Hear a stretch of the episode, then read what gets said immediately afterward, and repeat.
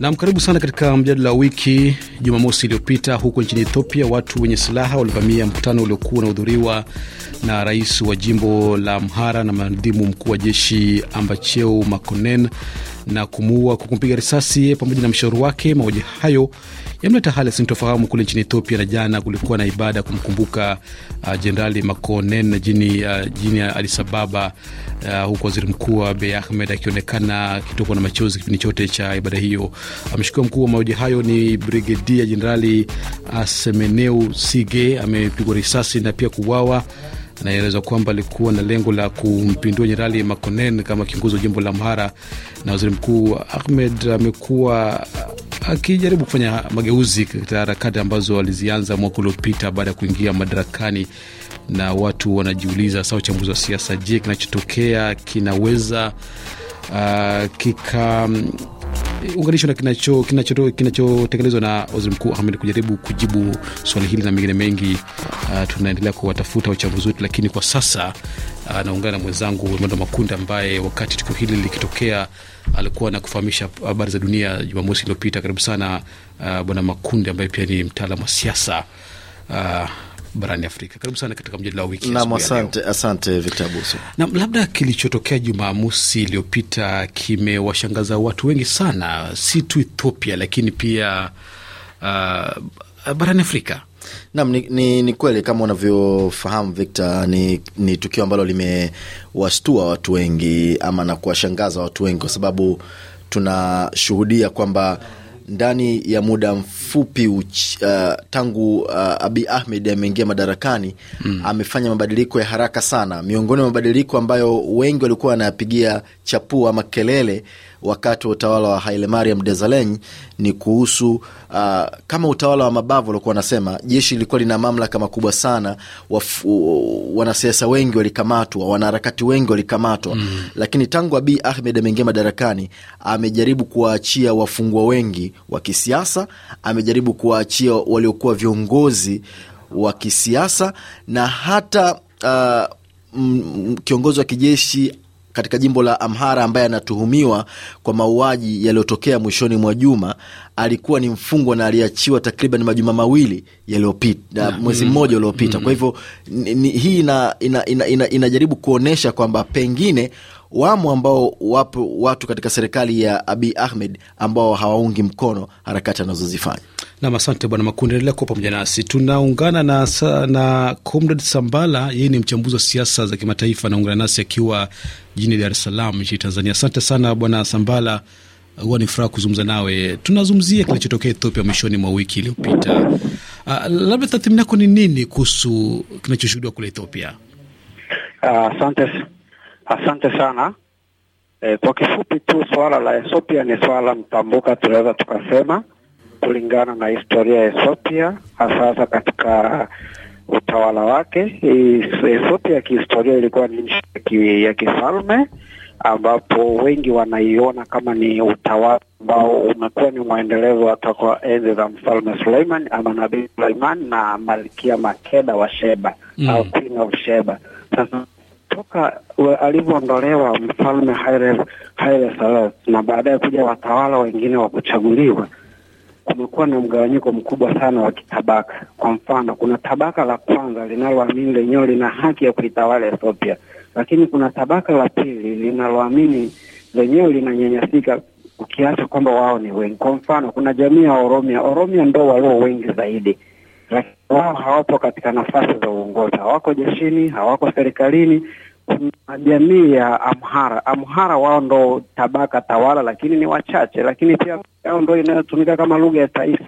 Sasa nyakati hizi amekuja huyu waziri mkuu wa sasa Abiy Ahmed, ambaye yeye upande mwingine anatoka katika jamii ya Amhara na upande mwingine anatoka katika jamii ya Oromia. Kwa hiyo angalau kama amekuja kuja kuleta kuja kuleta suluhisho la kile ambacho kimekuwa kikisumbua Ethiopia No, mm. lakini changamoto nyingi zinakuja kwamba ilipo kundi katika kutoka katika jamii ya Mhara naona kama huyu hakustahili kuwa, lakini vile vile pia kuna jamii nyingine Matege na wengineo kote huko, kila kundi linaamini lenye Nam- lishike madaraka makubwa zaidi. Nam, asante Sambale kwa hiyo historia uh, ulitupa. Uh, sasa tunaungana naye Bwana Haji Kaburu uh, anazungumza nasi akiwa Dar es Salaam. Pia yeye ni mchambuzi wetu wa siasa za kimataifa. Bwana Haji Kaburu, karibu sana. Tunaangazia tulichoshuhudia kule Ethiopia mwishoni mwa wiki iliyopita. Ma- Ma- Marekani anasema kwamba mauaji haya uh, kwanza imelaani na kusema kwamba yanatekelezwa na watu ambao hawapendi mageuzi yanayotekelezwa na Abi Ahmed. Uh, unazungumzia vipi kauli ya Marekani na kile ambacho wewe umekitathmini kuhusu kilichotokea Ethiopia? Uh, kama alivyosema mtangulizi, Ethiopia imegawanyika katika hayo makundi ma, mawili ya kikabila ya kitabaka. Kwa hiyo ku, ku, ma, ma, matatizo yaliyotokea au mauaji yaliyotokea wiki hii huko ni kweli yanasababishwa na hizo siasa chafu ambazo zinawatawaliwa na watawala e, na huyu waziri mkuu ambaye amekuja alionekana kwamba am, anaweza kuwa ndo suluhisho katika watu wa, wa siasa za nje na hata watu wa ndani, kuona kwamba ndo suluhisho la kuweza kuondoa huu huu mzozo uliokuwepo kwa muda mrefu sana. Lakini Mm. sasa kuwao kwa huyu jenerali kunaoneta mtikisiko mkubwa sana kwenye serikali yake, kuonyesha kwamba kumbe zile ile hali bado haijatulia kabisa. Naam. Kwa hiyo hili, hili, hili ni jambo ambalo kwa hakika linahitaji mwingilio kutoka nje. Na nakumbuka mwaka uliopita waziri mkuu Ahmed alikuwa anahudhuria mkutano wa kisiasa na kutokea na shambulizi la bomu uh, lakini pia kuna kipindi wanajeshi walikuwa wanadai alikuwa ni nyongeza mshahara, waka- wakawa wanaandamana hadi katika makao makuu ya waziri mkuu. Unafikiri waziri mkuu ah, hiyo kwanza ilikuwa inaashiria nini, na unafikiri kuna mtu yeyote ambaye anaweza kaamini kipindi hiki ambacho anaeleza haya mageuzi? Naam, uh, kama ulivyosema kitendo cha kutokea kwa shambulio katika jukwaa ambalo Abi Ahmed alikuwa anahutubia ni wazi lilikuwa ni jaribio la moja kwa moja la mauaji ama la kumuua waziri mkuu Abi Ahmed. Kama isingekuwa haikuwa siku yake ya kuondoka, sababu bomu lililipuliwa ama lilirushwa sehemu ya jukwaa ambapo Abi Ahmed alikuwa anakaribia kumaliza hotuba yake. Ile ilitosha tu kuonyesha picha kwamba kuna watu ambao wamedhamiria, na naamini bado kuna watu ambao wana dhamira ya kutaka kumwangamiza waziri mkuu Abi Ahmed.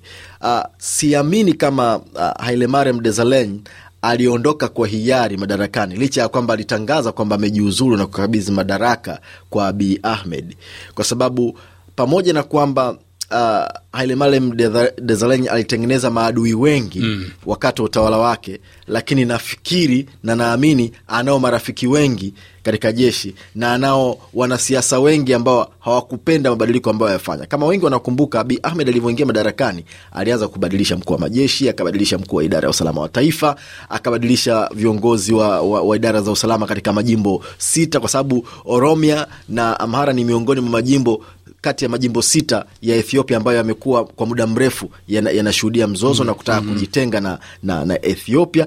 Kwa hivyo hata jaribio la, la, la, la mwishoni mwa juma lililopita katika eneo la Amhara linaonyesha wazi kwamba bado kuna zile nguvu za wanasiasa ambao wamo katika muungano wa vyama vinavyotawala kule nchini Ethiopia kujaribu no. kusabotage mm, ama kumtatiza harakati za, uh, za, za, za Abiy Ahmed. Naam, ukizungumzia mageuzi ambayo pia ameyafanya, unakumbuka Bwana Sambala pia ameimarisha uh, uhusiano kati ya Ethiopia na Eritrea. Sasa uh, nini ambacho nafikiri kinaweza kikafanyika kwa sasa uh, baada ya kile ambacho tumeshuhudia kuelekea mbele? Naam, naam. Kwa kifupi e, waziri mkuu wa sasa Abiy Ahmed anacholenga zaidi kwanza ni kuitengeneza Ethiopia katika taswira mbili, katika taswira ya kimataifa, kwa maana iwe ni nchi mmoja ambayo ina nguvu na ina ushawishi kwa majirani zake na mataifa ya nje. Ndio maana alianza kwa kumaliza mgogoro wa, wa Eritrea na sasa anaelekea kwenda kuwa msuluhishi wa Sudani mm. Anaelekea kwenda kuweka mahusiano mazuri na jirani karibu muhimu kabisa wa Somalia pamoja na maslahi mengine ya Ethiopia. Lakini jambo la pili pia anataka kutengeneza Ethiopia ndani ambayo ni Ethiopia moja ambayo ni Ethiopia itakayokuwa haina matabaka, haina makabila na wala haina mgawanyiko ambao upo mpaka leo, ambao kuna baadhi ya jamii zinataka zijitenge na kuunda mataifa yao ya kikabila.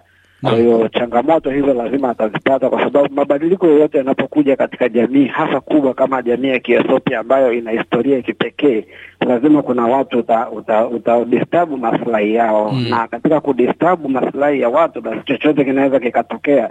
Ndio maana yame majaribio ya mapinduzi, yote ni katika kuona kwamba kuna watu wanalinda maslahi yao yasije yakaharibiwa na hayo huo mkondo wa mageuzi ambao anaofanya kuwa sasa wa Ethiopia Abiy Ahmed. Naam, muda wetu unakwenda sana, lakini Haji Kaburu, kwa maneno machache tu, nafikiri uh, kinachotokea kinaweza kikamtatiza waziri mkuu Ahmed katika mageuzi ambayo anayafanya. Eh, ni kwa vile tuko nje, lakini inapoelekea ni kwamba ameanza kutatizwa tangu alivyoingia madarakani, attempts zilizofanywa za kutaka kumuua na mengine ambayo pengine hayapo katika ripoti za wazi yanaisharia yana tu kwamba yeye anatatizwa tangu mwanzo. Na yanaweza kusababisha matatizo makubwa, ingawa ameonekana ni jasiri kuyakabili na kuendelea kufanya mipango ya kutaka kuiunganisha Ethiopia kuwa moja eh, lakini utatizwa, anatatizwa sana na anaweza asifikie malengo yake, kwa sababu Ethiopia ambayo ina wale watawala waliokuwepo ingawa ni wachache, lakini wana nguvu sana, wamejaa jeshini, wamejaa kwenye mambo ya no. eh, serikali kwa hiyo ana utisizo mkubwa sana katika jambo hili mm.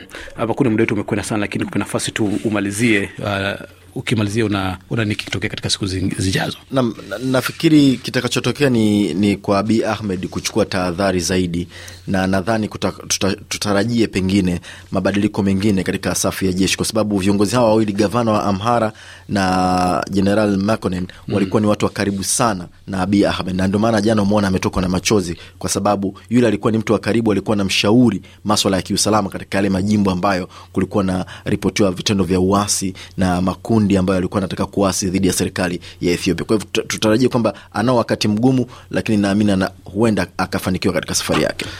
Nam, kwa bahati mbaya sana muda wetu umefika mwisho asubuhi ya leo. Nawashukuru sana wachambuzi wetu Haji Kaburu na Comrad Sambala, wote ni wachambuzi wa siasa za kimataifa, wameungana nasi asubuhi hii wakiwa Dar es Salaam nchini Tanzania, lakini mwenzangu Emmanuel Makunda ambaye anafuatilia kwa karibu matukio yanayotokea hapa barani Afrika na kwingineko duniani. Asante sana.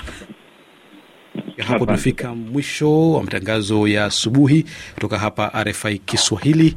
Uh, usikose kuwa pamoja nasi tena saa kumi na mbili jioni saa za Afrika Mashariki.